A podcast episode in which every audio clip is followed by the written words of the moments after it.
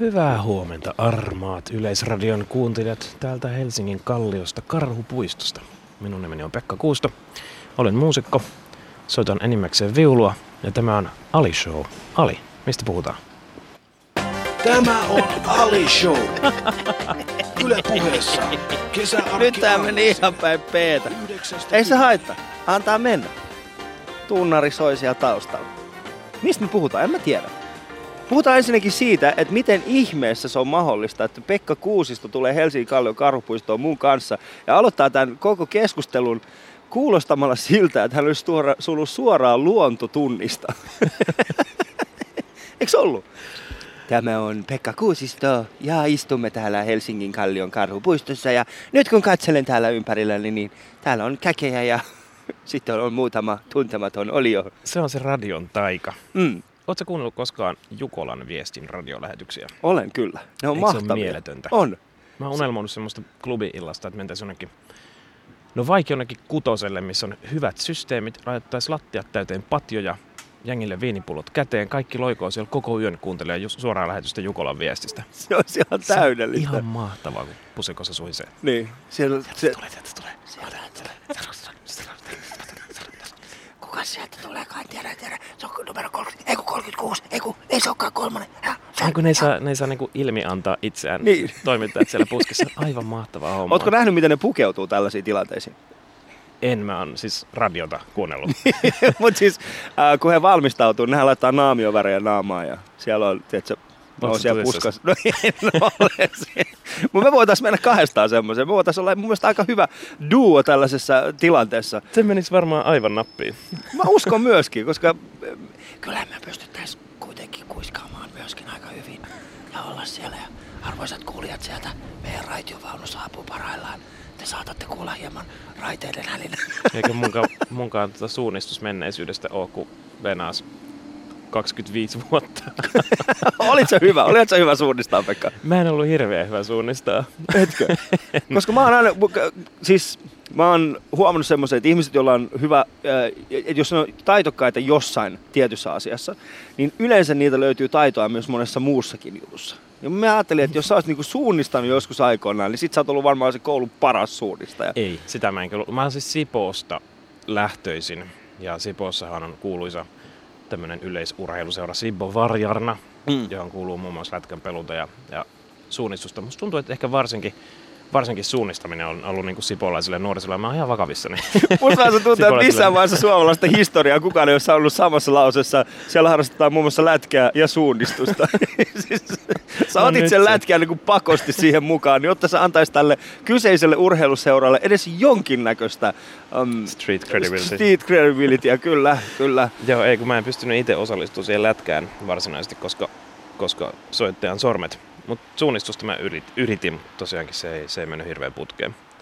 Mm. Mm.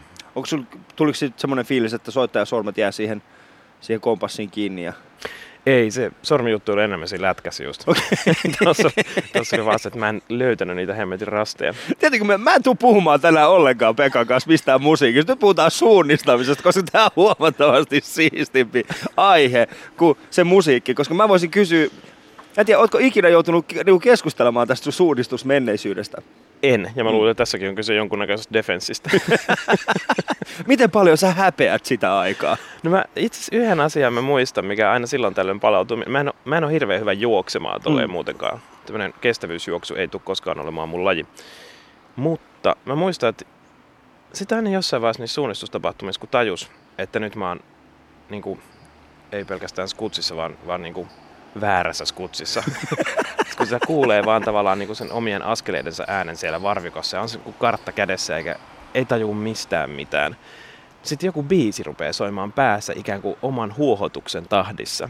Ja se tapahtuu mulle ehkä edelleenkin silloin, jos mä jossain tilanteessa joudun tyyliin niin lentokentältä jossain juoksee yhtäkkiä. Mm. Sitten kun on vähän aikaa juossut ja al- alkaa olla hengästynyt, niin joku kappale, joku Rocky nelosen, se niinku se treenausmusa. Niin. Di, di, di, di, sieltä Niin joo, mutta se ei tulee. tule voitokas. Se tulee silleen niinku, vähän silleen vaikeasti sieltä sen huohotuksen seasta. Aa, Aa, se on enemmän päässä kuin niinku pään ulkopuolella. Hmm. Tuliko sulla Aina semmoinen tulee olo, että sä oot sillä hetkellä semmoinen se roki, kun sä vedät sieltä No no just- lentokentällä ihmisten välistä ja No kun just ei tuu. Niin. se viulu, viulu tota, ei voi kotelo vetää Ivan. Dragoa lättyyn siellä. No mä olisin kuvitellut, niin, siis ehkä, ehkä tohon tilanteeseen sopisi parhaiten, ähm, mikä se oli tää elokuva, jossa oli Antonio Banderas, ähm, Zorro. missä, ei vaan, niillä oli nämä kotelot, Bandi, ei, ba, ei Bandidos. Ah, kun- joo, se missä silloin se kitarakotelo, Joo. pystyy tekemään kaikkea jännää. joo, siis se kitarakotelo. Mariachi, olisiko ollut? Olisiko ollut se mariachi, joo. Va- vai Mariachi taisi olla se seuraava jakso, mutta kuitenkin saatte kuvan. Antonio Banderas, ihminen, jolle soitetaan siinä vaiheessa, kun Walt Disney enää keksii, että miltä näyttää prinssi. niin, niin, niin, soitetaan hänelle, niin, niin tämä kaveri, niin sillähän oli aina. No mä olisin kuvitellut, että se olisi tullut tällainen musiikki päähän sieltä siitä elokuvasta, mutta Ei, musta tuntuu, että mä olin... Joo, itse asiassa silloin kun mä ollut suunnistusvaiheessa, niin tota leffaa ei ole vielä ollut olemassa. Mm. Eikö se ollut vielä niin, että se, jos se nyt oli Mariachi tai jotain sinne päin, että se on siis tämmöinen niinku remake, että on olemassa semmoinen niinku matalan budjetin todella niinku HC-Meksikoleffa, missä tapahtuu ne samat asiat, missä ei ole ketään kuuluisaa, Mm. missä oikeasti niinku näytetään pohjalta kaikki. Ja sitten jossain vaiheessa Banderas ja kumppanit niinku pyydettiin tekemään sitten tämmöinen niinku, vähän se, onko se Departed, semmoinen Robert De Niro, joo, Leonardo DiCaprio, joo. mikä oli tavallaan remake jostain Hongkong, Joo. tosi rankasta hongkongilaisleffasta, Internal Affairsista. Mm. Vähän ton tyyppinen juttu. Et ehkä se alkuperäinen leffa olisi ollut, olisi ollut nähtävissä jo silloin, kun meitsi suunnisti, mutta. Tämä on muuten mahtava radio-ohjelma. Silloin kun meitsi suunnisti. Et sä vois Pekka tulla tälle sanoa silloin kun meitsi suunnisti. Tunnetko ketään muuta klassista äh, musiikkia ammatikseen tekevää kaveri, joka olisi myöskin harrastanut suunnistusta? No, harrastanut ja harrastanut. Mä tein siis tätä pelkästään niin ala-asteen Ala-asteen. puitteissa. Ei kun nyt me tehdään tästä, tiedätkö, tää sun lapsuuden koko ydin perustuu tähän sun suunnistamiseen. Me otetaan tää suunnistaminen ja tehdään siitä symboli sun eksymisestä metsään. Se syy, minkä takia sä tällä hetkellä teet kaiken näköisiä musiikkityylejä ja yrität niinku sekoittaa keskenään, koska tää on niin ollut traumaattista, kun sä oot juossut siellä väärässä skutsissa, väärä kartta, huono kompassi ja päässä soi vain ainoastaan di di di di di di. Mä ennakoin, että noin kolmen minuutin päästä tuut vielä ajatelleeksi, mikä mun sukunimi on. Metsäjuttu lähtee nextille levelle. Kyllä, metsäjuttu lähtee next levelle. Ja niin nousee myöskin tämä Ali Show ja täällä istutaan Pekka Kuusiston kanssa ähm, Helsingin Kallion Karhupuistossa ja kuten kaikista aikaisemmistakin vieraista, niin tämän aamuinen vieraamme kanssa olemme ottaneet kuvan ja se paljastetaan kohta puolin puheen Instagramissa ja Facebookissa ja Tän aamuinen teema on mies, jolle mikään laji ei ole vieras. Käykää katsomassa sieltä. Siellä on, mä voin antaa vihjeitä. Siellä on punainen pipo. Kun Ja saatte- kerran niin. ollaan. Niin, kyllä, kun puhutaan lajeista ja e, ei ole vieraista lajeista, niin punainen pipo. Ja yllätyksenä se, että yrittäkääpä etsiä mut siitä kuvasta. Tämä on Ali Show. Ali Show. Yle puheessa. Kesäarkea.fi. Tämä on Ali Show. Mitä puheessa. täällä tapahtuu? Tuottaja huitoo käsiään tuossa vieressä. Nää on ihan sekasin nää mun... No niin, nyt, nyt joo, hyvä. Oletko tuota DJ-hommaa miettinyt? Mä mietin, että kun mä oon tässä koko päivän miettinyt, millä tavalla mä voisin, niin kun sä oot täällä, millä tavalla mä voisin... Ähm, Päteä niin, musiikillisella päätä ansiolla. musiikillisella ansiolla sulle, niin mä päätin sit painaa molempia näitä nappeja samaan aikaan. Sovitaanko se otetaan ihan rauhallisesti Hei, hei, tästä hei. eteenpäin? Et sä voi tulla tänne niinku laukomaan vitsei mun ohjelmaa ja sit olettaa, että mä en tuu tekemään jotain niinku sun aluevaltauksia. Mut hienoa Pekka, että sä oot täällä, täällä meikäläisen kanssa. Ähm, puhutaan ihan siis, äh, lähdetään, Sano nyt eka siis sun, sun niin tästä suunnistushommasta. Oletko kokeillut koskaan? oh, mä olin itse asiassa Intissä aika hyvä suunnistaa. Ai jaa. Joo, kyllä mä, mä olin itse asiassa aika hyvä suunnistaa. Vaikka mä itse sanonkin niin, mutta se, en mä, mulla ei mitään semmoista niinku kilpailumeriittiä siitä ole, että mä olisin ollut kovinkaan älyttömän niinku voitokas. Mutta aina kun koulussa oli jotain tällaisia suunnistamisjuttuja, niin mä olin mm, aika hyvä siinä. En mä ikinä ollut viimeinen. Wow. Joo. Tota, se mikä mua ehkä eniten otti siinä päähän oli se, että me ollaan niin veneilty jonkun verran aina. Ja mä on ihan ok niin kuin merikartan ja järvikartan lukemisessa. Mm. Sitten jotenkin tuntui tosi haljulta, että heti kun menee niin kuin maalle, niin sitten ei pysy enää kärryillä. Niin. Sun pitää ehkä teetkö harrastaa suunnistumista, suunnistamista jossain isolla pellolla, missä, sä voit, missä sä voit nähdä vaan ympärillä, kataa tossa se rasti on. Niin, ja sitten joka, niin, jokaisen rastin kohdalla se niin ABC-torni. Joo. Sitten mä voin olla siellä aina kuiskamassa radioa siellä. Sieltä se Pekka tulee. Sieltä hän tulee. Niin soolosuunnistus on? Se on niin se seuraava juttu. Se voisi hovin olla. Mutta mennään Pekka Kuusistoon, eli äh, klassisen musiikin taituri ja, ja tota, mm, tehnyt vähän kaiken näköistä, mutta ähm, se, mistä me eilen puhuttiin, oli, mä oon huomannut se, että sä oot aika monessa mukana, jos miettii ihan pelkästään niin kuin suomalaista popmusiikkia tai kansainvälistä musiikkia, niin sä et ole ihan pel- sä et ole pelkästään mikään viulisti. Ja, ja. Hmm. Sä teet kaiken näköistä. Sä oot muun muassa tehnyt Paula Vesalan kanssa musiikkia. Oot tehnyt... Mä arvasin jotenkin, että Mm. tämmönen. Ei, se on, ihan- se on toivottavasti. Mä luulen, että se on vähän niin kuin koti, kotikasvatuksesta kiinni. Hmm. Et meidän, meidän faija on, on tehnyt elämänsä aikana niin kuin suhteettoman monia erityyppisiä juttuja musiikin parissa ja mä luulen, että se on ehkä jotenkin verissä. Tämä on asiassa mielenkiintoista aikaa, koska mä oon sanonut tuon äskeisen lauseen tosi monta kertaa tosi monessa haastattelussa. Mä kuulin toissapäivänä, että nyt on tullut tämmöinen uusi musiikillisen lahjakkuuden perinnöllisyystutkimus, mitä on joku oliko se kymmenisen vuotta tehty, semmoinen Irma Järvelä-niminen tutkija ollut siinä jotenkin niin kuin ruorissa. Melkein 800 tyyppiä seurattu niin kuin 10 vuoden ajan. Ja nyt näyttäisi siltä, että musiikillinen lahjakkuus periytyy kuitenkin enemmän äidiltä kuin isältä. Hmm. Joka on silleen mielenkiintoista, kun ajattelee, että niin kuin, noita kaikkia menneisyyden suuria säveltäjiä aina puhutaan. Johann Sebastian Bachin pojat. Että totta kai ne oli kovin säveltäjiä, kun Bach oli niiden faija. Ja Mozartin isä oli Leopold Mozart. Mutta hirveän harvoin puhutaan sitä, että ketä niiden mutsit oli. Niin, mutta tiedätkö mitä tämä tarkoittaa? En. Jokaisen ison miehen takana on nainen. Joka, Joka piiskaa niitä rakastaa. lapsia. joka piiskaa niitä lapsia. Että Juman kautta teistä tulee huomattavasti menestyneempiä kuin teidän faijasta. Nyt sä opit Kato sen mikä musiikin. tunne. niin, niin. Nyt, nyt sä opit tämän, sä teet tämän paremmin, koska mä tiedän, että sä kuitenkin arvostat sun isää enemmän kuin mua. Joten nyt sä teet tämän paremmin, jotta susta ei tullut samanlainen tunari kuin sun faijasta. Sä Eikö se vähän mennä näin? Näin se varmaan menee. Mm. Sä kuvat rap-miehiä. Millä tavalla mä oon rap-mies? No kyllähän se nyt paistaa kilsan päähän. No kyllä, koska mä oon tumma. Et sä voi olla Pekka Kusti. Mä olisin voinut ihan hyvin olla oikeasti klassisen musiikin ystävä. Ja sitä paitsi mä oon klassisen musiikin ystävä. Mutta nyt sä pilasit tämän. Mä, mä, mä, mä, mä. No sun ei olisi kannattanut sanoa Hesarin haastattelussa, että sulla on ollut rap-ryhmä. No mulla on ollut... Ai jäbä on tehnyt minusta taustatutkimus. No enkä mä nyt voi tulla tunnin haastatteluun niin kuin täysin tuntemattoman tyypin kanssa. Häh? Hei, mä arvostan Pekka Kuusistoa enemmän, koska musta vähän tuntuu, että sä tiedät enemmän minusta kuin mitä mä tiedän sinusta. Se on hyvin mahdollista. Mm. Mä yritin katsoa susta muuten jotain meidän naiset-lehden haastattelua, mutta ei ollut.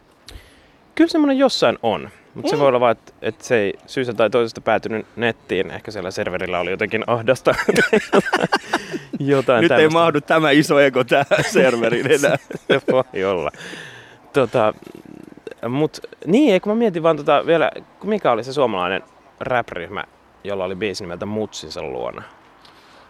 Leijonamieli Leijonamieli, Mut- joo. Mutsinsa Joo. luona totta kai. Mutta se ei ollut Leijonamielen biisi, vaan se oli yksi niistä Se oli näitä tamperelaisia jätkiä. Oiskohan ollut Goglax-tuottaja. tuottaja Tuottaja, Laura joo. tällä hetkellä. Kato, kone käy kuumana. Siellä sormet, kato sauhua. Kato, kun vetäsee tuolla menemään noita näppäimistä. Mä tiedän, kenestä puhut. Joo, Niitä oli sitten kolme tyyppiä. Ja sitten aika monta vuotta jo. Siitä on, joo, ja 7, Elastisella 8. oli tekemistä tämän asian kanssa. Olisiko se ollut rähinä posseja? oli Rähinäpossa on se koko levyyhtiön kaverit siinä. Niin. Mutta äh, Leijonamieli ja nää- Okei, me, me, saadaan se kyllä varmasti selville. Jos joku muistaa, niin voi heittää se shoutboxiin yle.fi kautta puhe. Ähm, tai sitten Twitteriin, Facebookiin, ihan mihin tahansa, niin heittäkää vaan. Mutta niiden, mikä? Flegmaatikot! Flegmaatikot. Niin olikin, flegmaatikot. pitänyt muistaa, mutta ei millään jaksanut. Ei. Ai kauheet. Ei oikeesti, mä, sun, sun pitää tulla mun keikalle oikein. Meidän pitäisi tehdä yhdessä näitä keikkoja, kahdestaan vaan. Räppikeikalle vai? Ei, mit... en mä osaa. Tiedätkö, mun räppi, mun räppi osaaminen on jäänyt siihen tuota, 96-97 tasolle. Ja tänään mä itse asiassa katoin, äh, Lahdesta oli tällaisia lahtelaisia kavereita ne oli tehnyt. Mä katsoin YouTubesta tänään niiden, niiden video ja mä tajusin vaan, että miten valtavasti se suomalainen räppiskene on kasvanut. Ja Niin. mi- miten paljon erilaisia tyylejä siellä on. Että niin kun jos, joskus katsoi just näitä, siihen aikaan kun flegmaatikot ja nämä oli, niin kaikki vähän kuulosti samanlaiselta. Paitsi se oli Zebrot, Niin joo, jotka kukaan ei edelleen kuulosta Zebrolta. ei todellakaan. Siivulistiksi on ihan käsittämätön. Ja mun ensikosketus niihin kavereihin oli siinä vaiheessa, kun äh, Helsingissä oli tämmöinen Syndicate-niminen paikka. Joo. Äh, tuolla Kluuvissa oli tämmöinen kauppakeskus-niminen Syndicate. Äh, Kluuvissa oli Syndicate-niminen kauppa ja siellä oli perjantaisin. Oli aina tällainen äh, siis freestyle-sessio, Joo. missä nämä jävät kävi heittää suomeksi. Se oli ensimmäistä kertaa, kun mä olin, su- kuulin suomi-räppiä, niin Suoma, suomea jätkät rap, räppäs ja se oli ehkä joku 9, 96, 95. Jotain semmoista varmaan, joo. Ja mä olin silleen, että wow, voiko noin tehdä? Niin. Mä- Mä mietinkin, missä, missä siivrolistiksi jätkät nykyään on edes?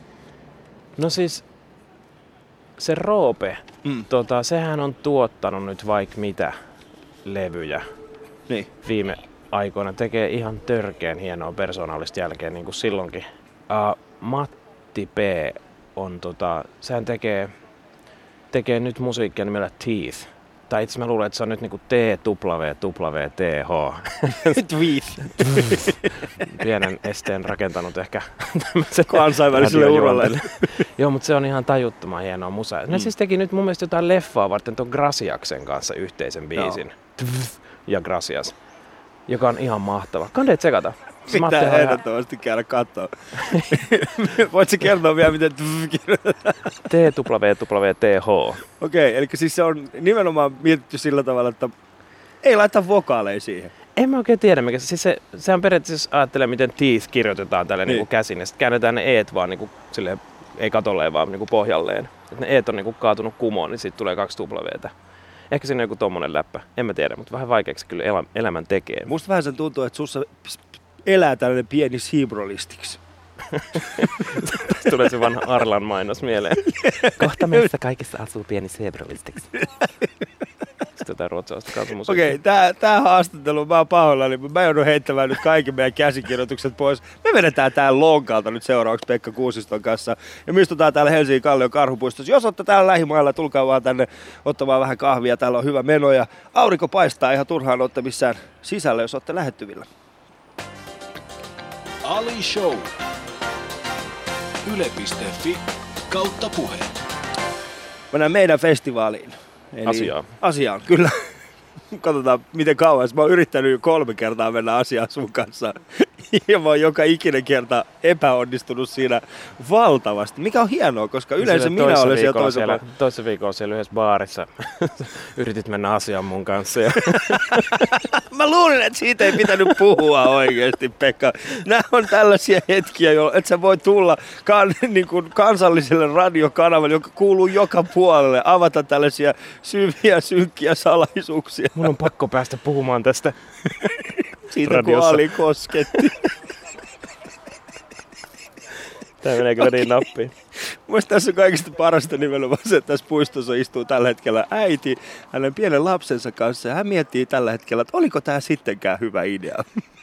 Niin, mm. mä mietin oikeastaan ihan, ihan samaa. Mm, Mutta me, meidän festivaali, se on hieno festivaali. Kerro hieman siitä. Meidän festivaali on perustettu noin 15 vuotta sitten nimellä Tuusulan järven kamarimusiikki. Se on vähän niin kuin tuollainen musafestivaalien Mm. nimi.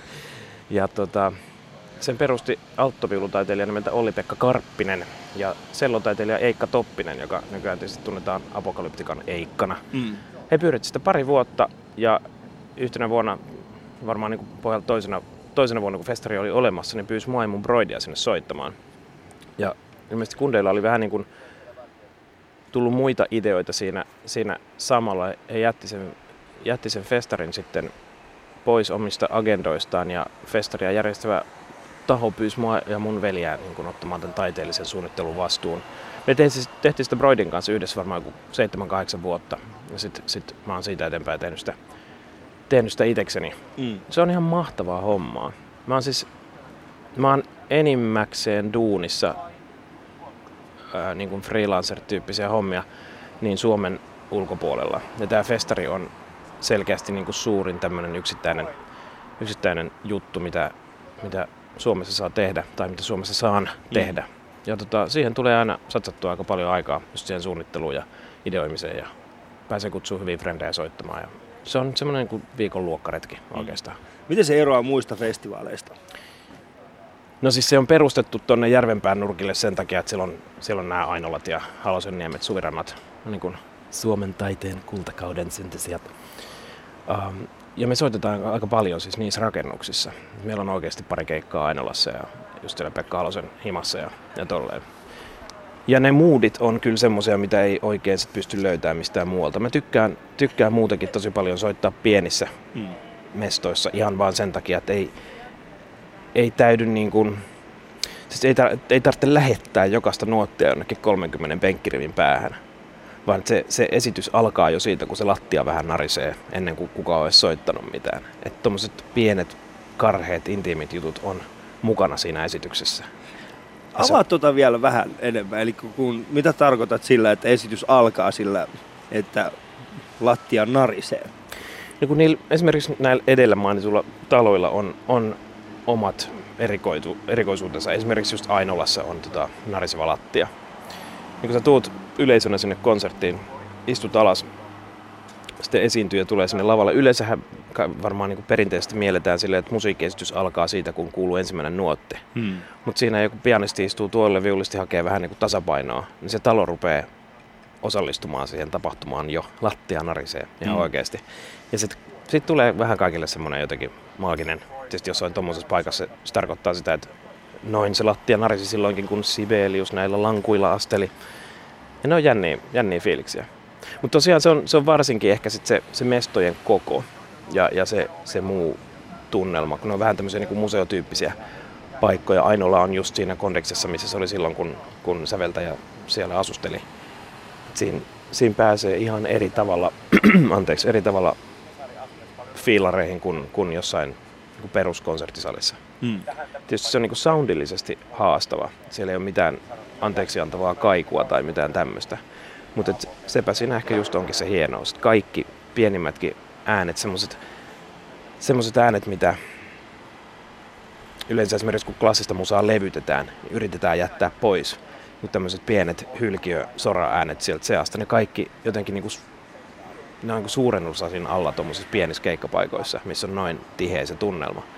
Niin se, jotenkin se ilmaisuasteikko musta ainakin tuntuu on paljon leveämpi kuin, kuin jossain isossa konserttisalissa. Hmm. Ja sitten tosiaan tämä, että ei tarvitse niinku paasata soittaessa, kuiskaaminen riittää. Ja muutenkin mä kuuntelen paljon mieluummin jengiä, joka kuiskaa, kuin jengiä, joka huutaa. Ja tämä ei nyt liity siihen Jukolan viestiin, mutta mut, kuitenkin se on mielenkiintoisempaa. Hmm. Meillä on vastaanotto ollut artisteilla, kun on tullut festivaaleille. Niin kuin teidän festivaaleille, meidän festivaaleille. Et mitä, mitä jengi, siis soittajat on tykännyt Niin, mitä se... Niin. Kyllä niin kuin useammat haluaa tulla uudelleen. Et Se on, se on tietysti tosi kivaa.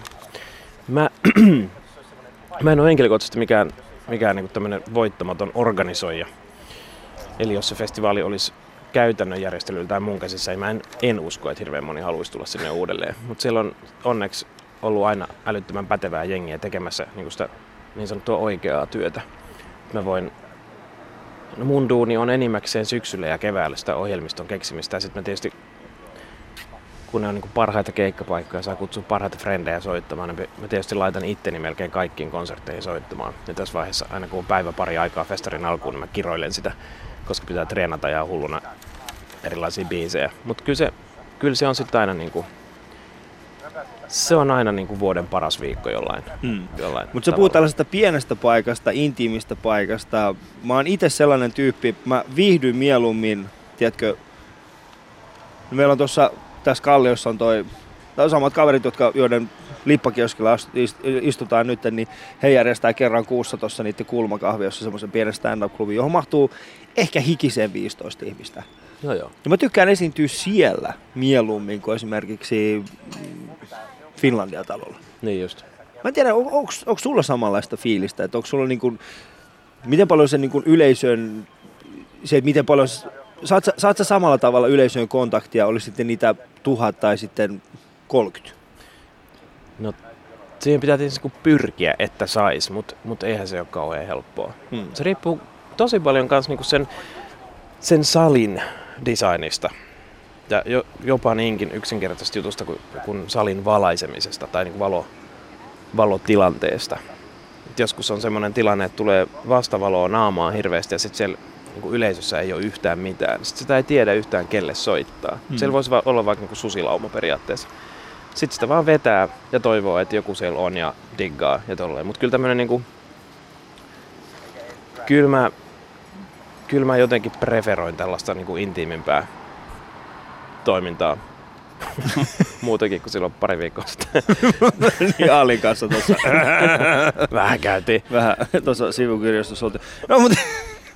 mutta tietysti tälleen kun festaria pyörittää, niin, niin se on jonkunnäköinen haaste jos voi poikata tämmöisiin niin tylsempiin aiheisiin ihan hetkeksi, kun me ei kuitenkaan haluta, että ne liput maksaa miljoonan. Hmm. Kaikkien pitäisi periaatteessa pystyä tulemaan kuuntelemaan niitä konsertteja.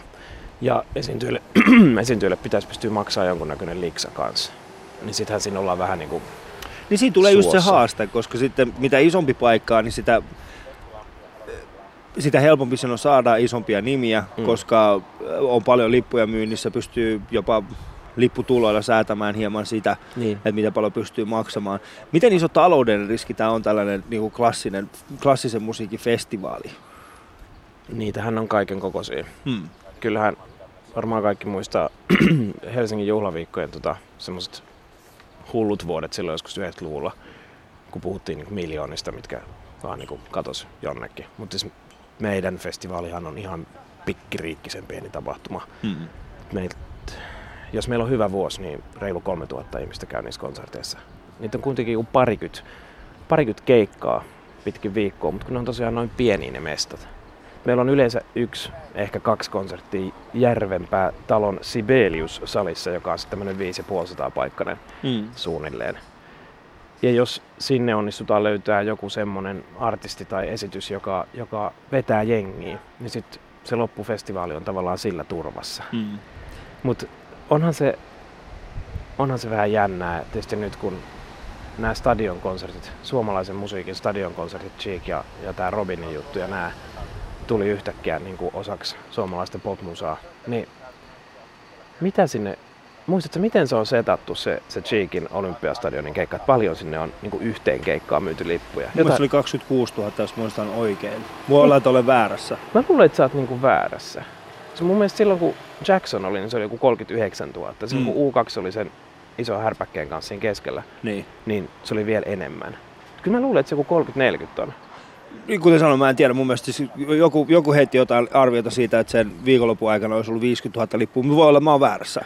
Mutta joka tapauksessa voidaan melko turvallisin mielin sanoa, että, että Cheekin kahden keikan aikana käy, käy hmm. sen verran jengiä, kun käy 15-20 vuodessa meidän festivaalilla ja se vetää kaksi mm. keikkaa. Ja miltä tämä nyt tuntuu, kun sä tällainen artistina istut täällä mun edessä? Onko se hyvä fiilis, kun huomaa sen, että Cheekki vetää stadionin täyteen ja Pekka Kuusisto vähentää niin kuin järven päässä jossain, no okei, okay, hieno paikka sinänsä, mutta semmoinen museotalo, joka lattia narisee, äänentoista ei todellakaan sillä tasolla, missä pitäisi olla. Ja se sali on puolillaan tyhjä, kun ihmiset on siinä päivänä jaksanut tulla enää katsoa sua, koska sä oot ollut joka ikisellä keikalla siellä festivaalilla. Miltä tämä tuntuu, Pekka? Ainolan keikat on jo loppuun myyty. Oi! ja mun äänentoisto on yli 2500 vuotta vanha. niin, siitä puhutaan vielä tämän päivän aikana. Se mun mielestä ihan, siis ottamatta kantaa niin kuin tämmöisiin henkilökohtaisiin musiikillisiin mieltymyksiin, hmm. makuasioista on huono kiistellä, niin musta onhan se nyt aika mahtavaa, että eletään semmoista vuotta, että niin kuin suomalaisella popmusalla myydään stadion täyteen niin kuin kolme niin, kertaa. Eikä, niin just sitä, että nimenomaan kolme kertaa. Mut, mä uskon, että se kulttuuri on muuttunut. Me haetaan enemmän tällaisia superstaroja, halutaan tällaiseen niin kuin isoon fanikulttuuriin, halutaan olla mukana jossain sellaisesta, mitä tapahtuu maailmallakin. Halutaan nähdä meidän omat pojat siellä stadionilla vetämässä sitä loppuun myytyä. Ja mä uskon, että meillä tulee olemaan muitakin Cheekejä, tulee olemaan muitakin Robineja, mutta tuleeko olemaan, niin kuin, siis klassisella puolella suomalaiset myy paljon. Jos mietitään, niin kuin viime viikonloppuna taisi olla O2-areenalla Lontoossa oli suomalaisen kaverin konsertti. Ai jaa. Pianistin konsertti. Nyt mun on... Nyt... O2-areenalla? Niin. Oliko O2-areenalla suomalaisen pianistin konsertti? Kuka hemmetti siellä on ollut? Niin, en tiedä. Mulla ainakin laitettiin vaan viestejä, onko tämä suomalainen? Mä sanoin, että joo, totta kai se on suomalainen. kaikki, kaikki suuret on Sen nimi oli. Ali. Mutta siis meillä on, siis Suomessa äh, klassisen musiikin, klassisen musiikin niin kuin tanssissakin on paljon paljon siis maailmalla menestyneitä ihmisiä, Mm. jotka ei Suomessa kuitenkaan ihan myy samanlaisia lippumääriä. Se on varmaan totta. Ja sitten tässä on vielä se ronkeli juttu, kun sitä menestystä ei, ei pysty oikein mittaa pelkästään, pelkästään sillä, tota, sillä myynnillä. Näyttääkö tuottaja sulle jotain? Sieltä tulee, että me- mennään klasaripuolelle mieluummin kuin mainostetaan näitä Starboy. Laura kutsuu Cheeky Starbucks. Ai niin, tää on Yleisradio, sori. Niin. Joo, ei, mutta siis se... Sitä on ollut välillä niin kuin hassua seurata, kun tota... Suomessa on opittu hienosti siis markkinoimaan ja, ja viemään populaarimusiikkia. Populaarimusiikille on syntynyt tämmöisiä niin viennin edistämishankkeita ja verkostoja. Um, Music Export Finland, niminen taho, joka nykyään on Music Finland, on, on tehnyt on tehnyt aika mahtavaa duunia. Siinä on vaan välillä ollut mun mielestä semmoinen omituinen piirre, että, että ne ei ole tavallaan kuin just huomioinut ehkä tarpeeksi sitä, että suomalaista musiikkia on viety niin kuin ihan omillaan jo sieltä jostain 1800-luvun lopulta mm. saakka nimenomaan tämän herra Sibeliuksen kirjoittamaa suomalaista musaa. Ja sitten just tämä niin konserttisalimusiikin jengi on ollut, on ollut aika hyvissä vaudeissa näissä kansainvälisissä vientihankkeissa jo niin kuin kymmeniä, kymmeniä, kymmeniä vuosia. Sieltä tulisi ehkä, siinä oli vähän aikaa jotenkin semmoinen, semmoinen fiilis, että, että halutaan oikein osoittaa, että tällä nyt ei ole mitään tekemistä tämän suomalaisen konserttisalimusiikin kanssa. Nyt se on onneksi ollut vähän purkaantuu se asetelma. On ehkä puoli ja toisin tajuttu, että semmoinen kinastelu ei ole kauhean hyvä idea niin kuin tässäkään aihepiirissä. Ja, ja osataan tehdä enemmän, enemmän yhteistyötä. Ja myöskin just tämä, että muusikotkin, mä luulen nykyään, nykyaikana on, on valmiimpia oppimaan myöskin asioita semmoisesta musiikillisesta ilmaisusta, joka ei kuulunut heidän koulutukseensa mm. silloin way back. Ja se on tosi rohkaisevaa.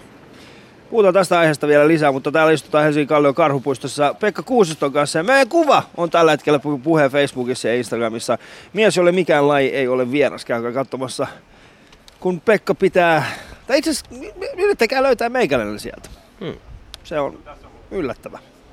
Kuuntelet Ylepuheen Ali Showta.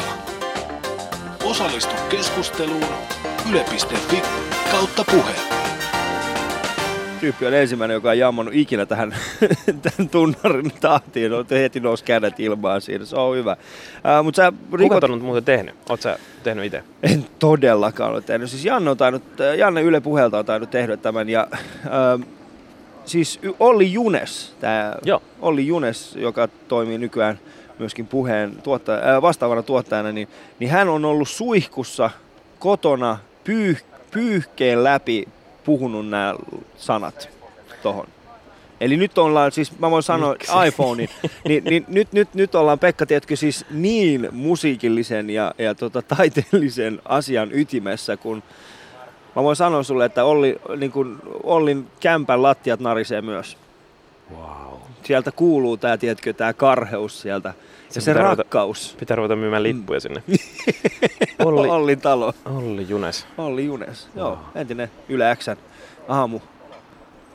Nimenomaan. Mä joskus mietin, että onko Olli Junes jotain sukua Junes Lokkalle, mutta ei se, ei se kyllä taida olla. Mä en tiedä, kuka, kuka on Junes Lokka. Uh, puhutaan siitä vaikka lähetyksen jälkeen. Okei, okay. ai se on näitä vähän synkempiä salaisuuksia. Mutta puhutaan hieman äh, musiikkityylien rikkomisesta. Se, mistä me eilen puhuttiin, äh, oli siis, puhuttiin puhelimessa, sanoit mulle mielenkiintoisia asioita siitä, että kun äh, sä oot yhdistänyt aika paljon erilaisia musiikkityylejä Mm. sun e- eri, eri kulttuureista, eri musiikkialoista, oli sitten poppia tai rockia tai niin sä oot pyrkinyt sekoittamaan niitä ja sanot mulle, että se mitä ihmiset ei ehkä välttämättä ymmärrä on se, että miten paljon se vaatii tuntemusta siitä musiikista, jota lähtee sekoittamaan. Niin, tai musta tuntuu, että se oli ehkä sä, joka sanoit sen mulle. mä olin ihan, että joo, kaikki internetistä mulle, mä osaan tai jo. Sitten sä olit silleen, että no ei, kyllä se kulttuuri pitäisi tuntea ensin. Mm. Ja se on kyllä ihan totta. tässä on tavallaan, niin kuin, tämä on tosi mahtavaa aikaa olla muusikkona tai musiikin ystävänä, musiikin kuluttajana, kun jos, jos kiinnostaa kuunnella jotain tosi spesifiä intialaista rytmiä tai mitä vaan niin kuin toisen maapallon puoliskon musiikkia, niin se on parin klikkauksen päässä. Ja sitten se on tietysti se on kauhean houkuttelevaa lähteä niin kuin tekemään musiikkia, jossa käyttää jotain semmoista niin kuin superpinnallista elementtiä siitä. Mitä sä tarkoitat sillä superpinnallisella elementillä? Um, mikä se nyt tuli hyvä esimerkki? No, mä voisin mennä nettiin eteen joku hyvä intialaisen, joku Bangra-bändin ja hakea sieltä tavallaan sen niin kuin, semmoisen yksinkertaisen sävelkulun, mikä tulee tabla, tablan soitosta. Hmm. Ja sitten ruveta viululla soittaa sitä niin samaa sävelkulkua olla silleen, että vitsi, tää on mahtavaa, että me soitan tämmöistä tablamusaa. Mutta eihän se tavallaan oikein vielä riitä. Pitäisi ymmärtää, että minkä, minkä henkinen, mikä sen tablarytmin tarkoitus oli, missä tilanteessa se on soitettu. Se on osa kuitenkin jotain muutaman tunnin mittaista tämmöistä rytmistä kokonaisuutta, mistä mulla ei ole hajuukaan.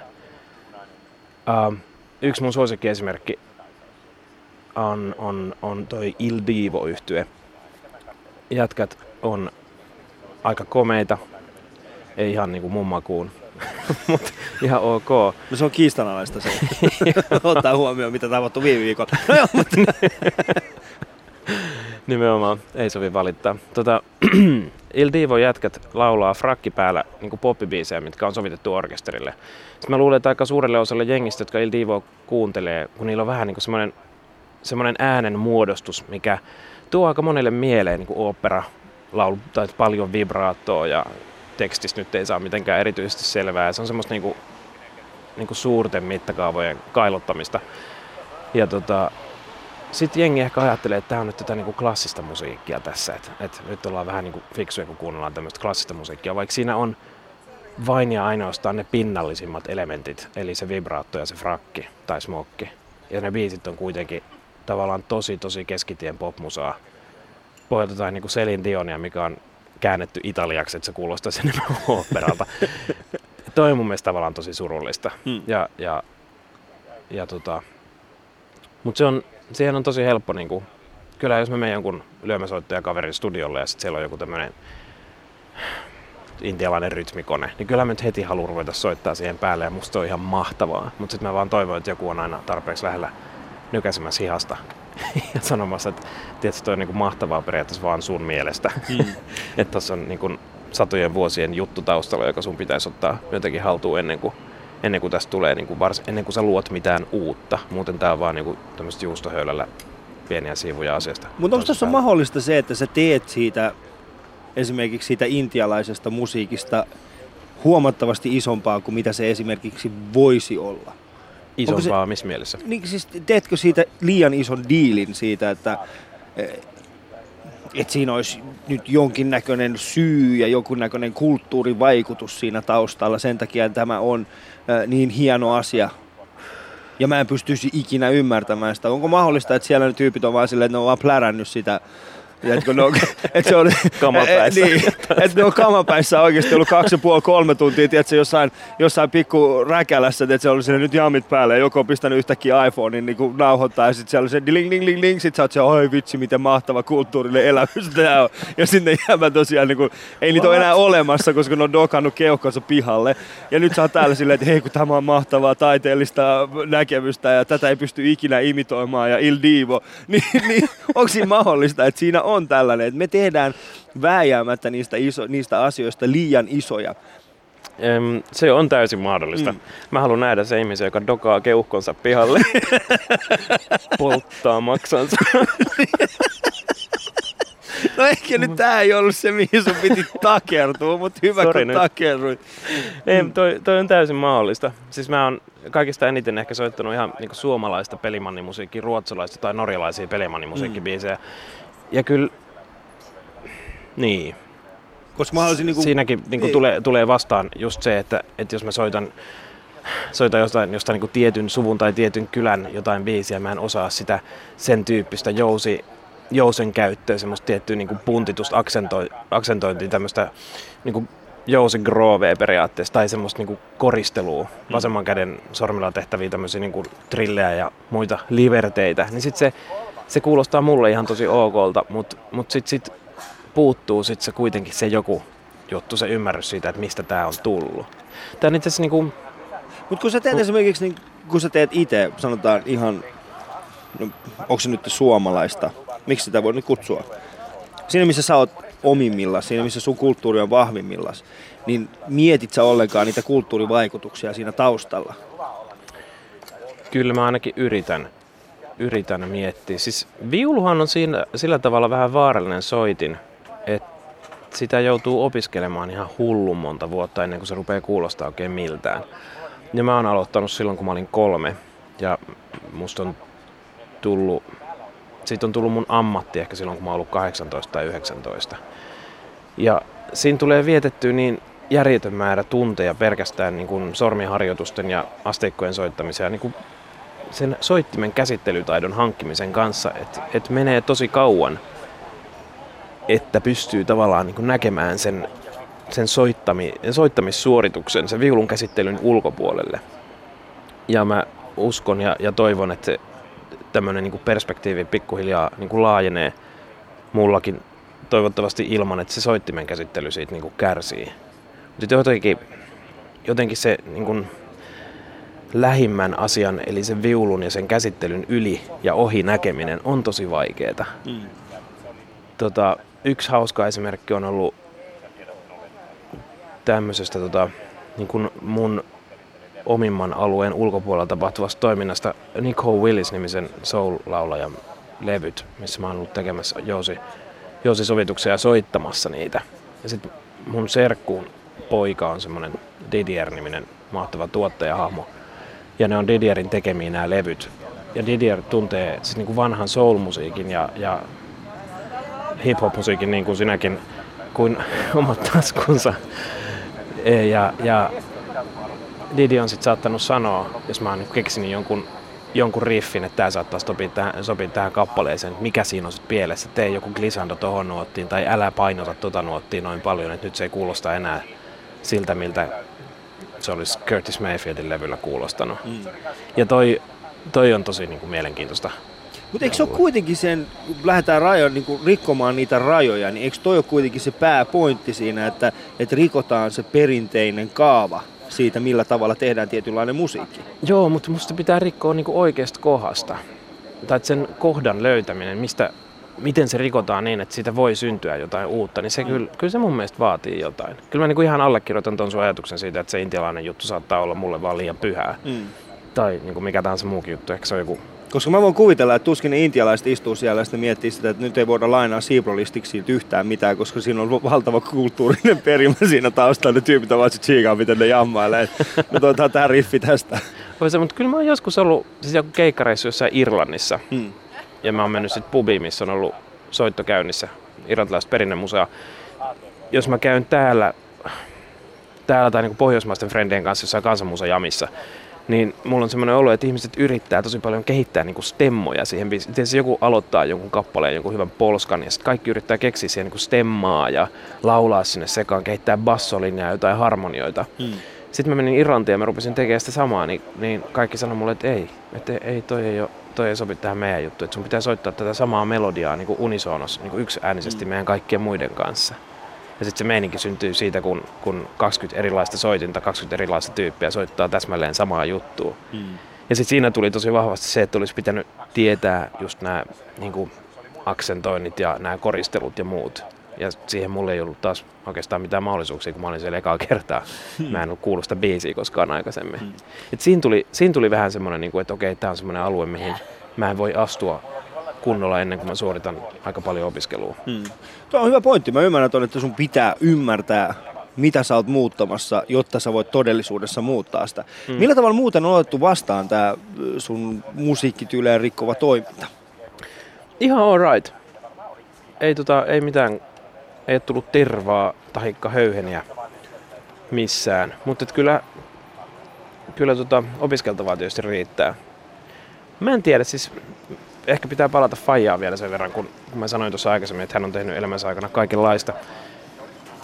Niin musta tuntuu, että se sanoi joskus ehkä hetkittäin, anteeksi, hetkittäin vähän katuvansa sitä, ettei, ettei tullut sit harjoiteltua sitä viulun soittoon kunnolla pienenä. Että olisi ollut hauskaa, jos olisi ottanut yhden soittimen jotenkin, tai just sen viulun jotenkin tosi hyvin haltuun. Hmm. Sitä oli ruvennut kiinnostaa sitten jo muut, muut jutut. Ja tietysti varmaan tässä loppuelämäni analysoin sitä, että toteutaks mä tavallaan niin samaa, samaa kaavaa. Että hyppii asiasta toiseen just ennen kuin saa siitä kunnolla otteen. Muuttuuko joku asia tylsäksi siinä vaiheessa, kun mä oon vähän niin kuin oppimassa sen? Pitääkö, mm. pitääkö siinä vaiheessa kehittää, kehittää jotain muuta? Mutta tota, se jää, se jää nähtäväksi. En mä tiedä, nyt niin kuin ylipäänsä mun mielestä eletään vähän semmoisia aikoja, että, että semmoinen niin kuin toisista kulttuureista niin kuin oppiminen tai niin kuin edes jonkun asteinen ymmärtäminen ei olisi pahitteeksi. Siinä mielessä, niin kuin, jos jotenkin pystyy soitanollisella toiminnalla niin kuin korostamaan sitä, että, että asioiden taustoista selvä ottaminen olisi aika jees, niin, niin tota, kyllä mä haluan, haluan se tehdä.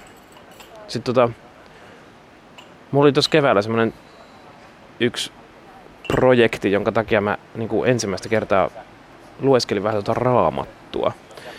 Ja sitten mulla oli semmoinen mahtava pappifrendi, joka, jonka kanssa käytiin vähän keskustelua aiheesta uskonto. Ja tota, se oli aika mahtavaa, koska usein mietitään, tai jos mä menen soittaa jotain Johann Sebastian Bachin musiikkia, okei se on 1700-luvulla sävelletty, sitten on hirveät keskustelut siitä, että mit, miltä se on kuulostanut silloin, miten se on, meinattiin unohtaa koko, koko skeida, kunnes sitten joku Felix Mendelssohn periaatteessa tuli ja kaivoi sen niin unholasta sen musiikin ja miten sitä on soitettu pitkin 1900-lukua, kun voidaan kuunnella levyjä ja tiedetään, miten 1950 tai 30 tai 20-luvulla viulistit on soittanut Bachia. Nyt ihan viimeisten vuosikymmenten aikana on tullut tämmöinen liike kuin ää, periodisoitin liike, ää, missä yritetään tutkimuksen kautta selvittää mahdollisimman paljon, miten sitä musaa on soitettu silloin, kun se on ollut upo uutta. Eli soitetaan sen tyyppisellä soittimella viululla, jossa on kaulat eri kulmassa ja suolikielet ja erilaiset jouset. Ja niin kuin ei mitään modernia tekniikkaa siinä viulun yhteydessä. Ja hirveät flydikset siitä, miten, mikä on nyt väärinkäsitystä ja missä tulkitaan jotain tekstejä, jonkun ihmisen kirjoituksia, Bachin aikalaisten ajatuksia niin kuin väärin ja kaikki niin kuin kahden ja puolen sadan vuoden aikana tapahtunut on periaatteessa niin kuin romukopassa. Ja tämä aikajänne on kumminkin tosi paljon lyhyempi kuin vaikka jonkun raamatun kohdalla. kun me niin kuin pelkästään muusikot, jotka kuvi, niin kuin kuitenkin kuvitellaan olevan sille, kuvitellaan olevamme niin kuin suht koht rauhamasta ja, ja fiksua porukkaa ainakin suurimmaksi osaksi, niin tota, mekin ollaan onnistuttu, onnistuttu saamaan aikaa jostain näin niin kuin kauniista ja, ja todesta asiasta kuin Bachin musiikista tämmöinen hirveä soppa, niin miten sitten tavallaan niin kuin koko maailman uskonnot ja tarinat, mm. miten älyttömän niin kuin korneihin syövereihin me ollaan päästy noiden asioiden kanssa.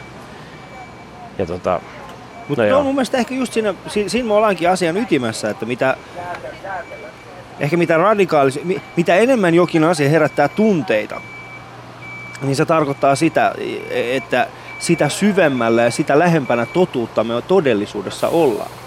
Eli mitä enemmän siellä on ristiriitoja, mitä enemmän ihmiset pyrkii huutamaan toinen toistensa päälle, niin sitä lähempänä sitä todellista totuutta me ollaan, koska se totuus on aina siellä keskellä. Vai onko meillä vaan vähemmän sivistystä? niin, se, se on hyvin mahdollista. Mehän ollaan nykyään, siis me ollaan laiskempia kuin mitä silloin Bachin aikoinaan ihmiset oli. Me syödään mm. huomattavasti vanhempaa ruokaa kuin mitä ne siihen aikaan söi. Bachilla oli 19 lasta, niin. montako sulla on?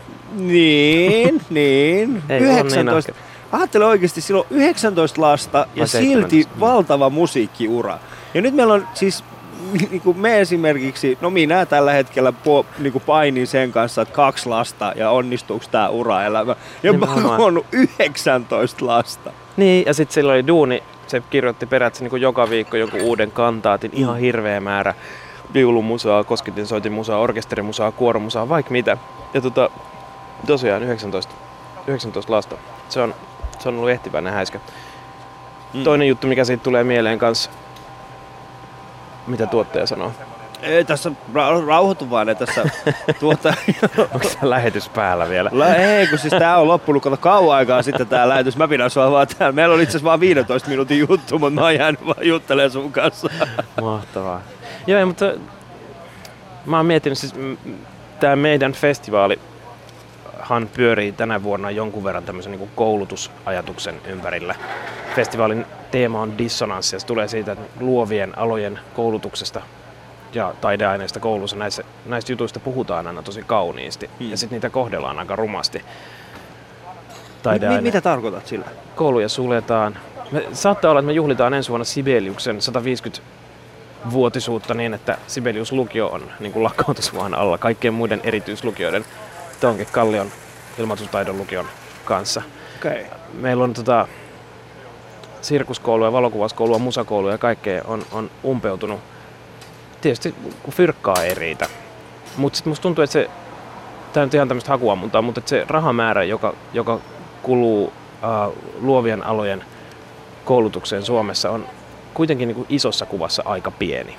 Ja mä jotenkin uskoisin, että se aihepiiri on kuitenkin tavallaan niin kuin hirveän paljon tärkeämpi mm. kuin se fyrkka, mikä siihen kuluu. Totta kai, koska se on meidän työtä. Se on meidän duuni ja sit, sit mulla on semmoinen niin jotenkin vakaa usko siihen, että taideelämysten, musiikkielämysten kautta äm, jengille avautuu mahdollisuuksia kokea jotain semmoista, mikä on tavallaan se välittömän elämänpiirin ulkopuolella. Helsingin juhlaviikkojen väistyvä toiminnanjohtaja Erik Söderblom puhuu toiseuskokemuksesta. Eli että sä saat toisen perspektiivin asioille kuin mikä mm. sulla itselläsi on. Ja se on ihan hemmetin tärkeää. Ja jos mahdollisuudet lapsilta koulussa, aikuisilta tai opiskelijoilta ja sitä myöten sitten myöhemmin aikuisilta viedään, jos viedään mahdollisuudet kokea tämmöisiä, niin se ei voi mun mielestä tarkoittaa muuta kuin sitä, että meillä on tulevaisuudessa jengiä, jolla on paljon kapeammat näkymät elämään ylipäänsä kuin nyt. Ja se ei voi olla kauhean hyvä juttu. Mutta sun pitää ymmärtää, kato tällainen asia, että siis se taide, mitä sinä teet, se taide, mitä me tehdään, niin ainoa syy, minkä takia ne on aikoinaan niin pystynyt elämään ja pystytty rahoittamaan niitä, on ollut se, että ne ihmiset, jotka on, ne on ollut eliittien, eliittien ö, huvia. Me ollaan periaatteessa niin kuin huvitettu eliittejä. Klassinen musiikki on ollut eliitin huvi, äh, hovinarrit on ollut kuninkaan huvi.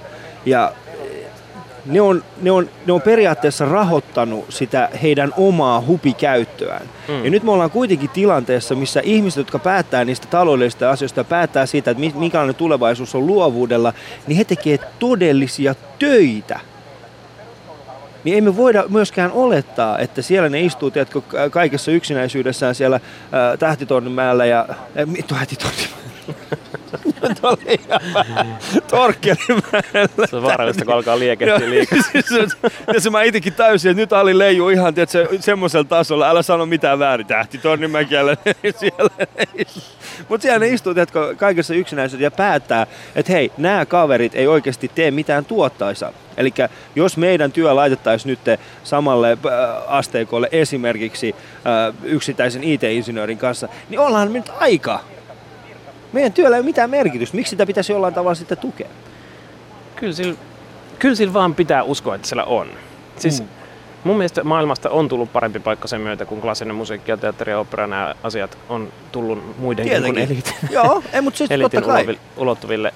Ja se on semmoinen niin kuin, Mutta sitten samaan aikaan, se mitä mä haluan kritisoida on samaan aikaan, se kun meidän taide on mennyt eteenpäin, niin me ollaan myöskin etäännytty siitä meidän yleisöstä. Eli me, me ei pyritäkään enää niin kuin millään tavalla. äh, Esimerkiksi yksi sellainen asia, mikä, mua, äh, mikä mä haluaisin niin kuin nähdä on se, että äh, et millä tavalla esimerkiksi te panostatte siihen, että yhä enemmän niin kuin artisteina ja tuottajina, että yhä enemmän niin saisitte enemmän nuorempaa väkeä jo aikaisemmin aloittamaan sitä musiikkia, aikaisemmin tulemaan nauttimaan niistä esityksistä, jo aikaisemmin tekemään niin kuin, ja rahoittamaan sitä, sitä toimintaa.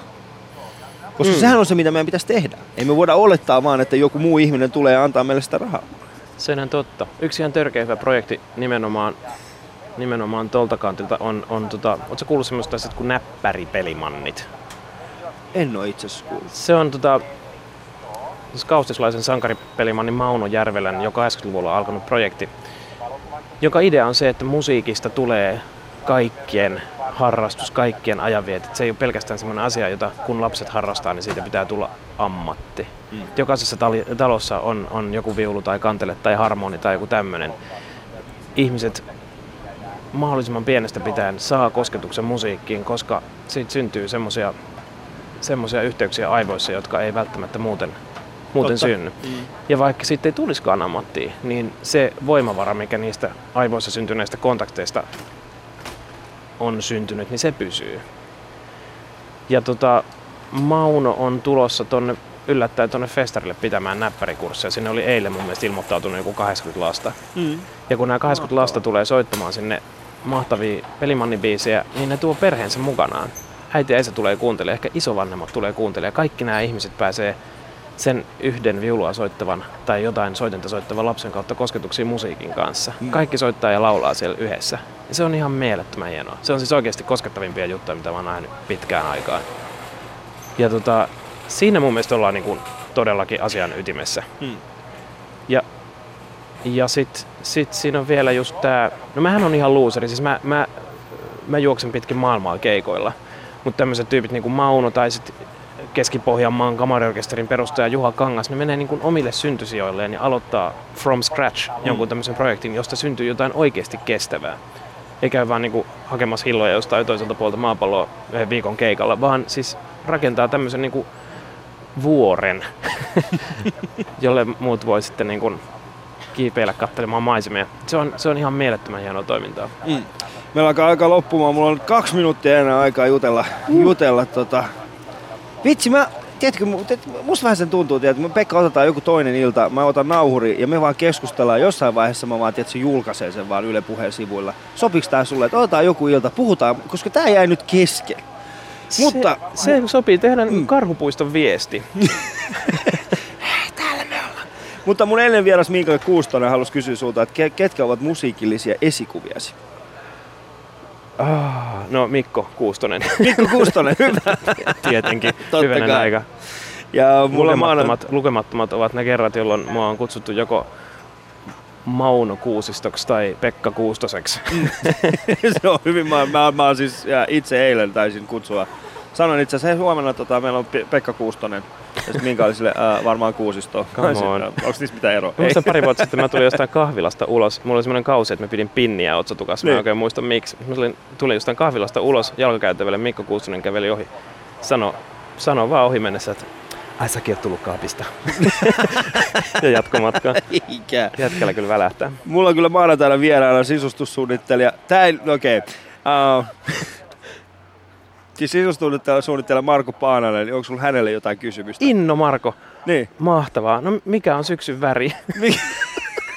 Et sä voi olla noin stereotyyppinen kysy, mikä on syksyn väri. Mulla on yksi maailman parhaimpia viulisteja täällä. Hän haluaa kysyä sisustussuunnittelijat, mikä on syksyn väri. Joo, kun ei kun Pitäisi säätää vähän jotain sohvatyynyä. Pitäisikö? Mahtavaa oikeesti.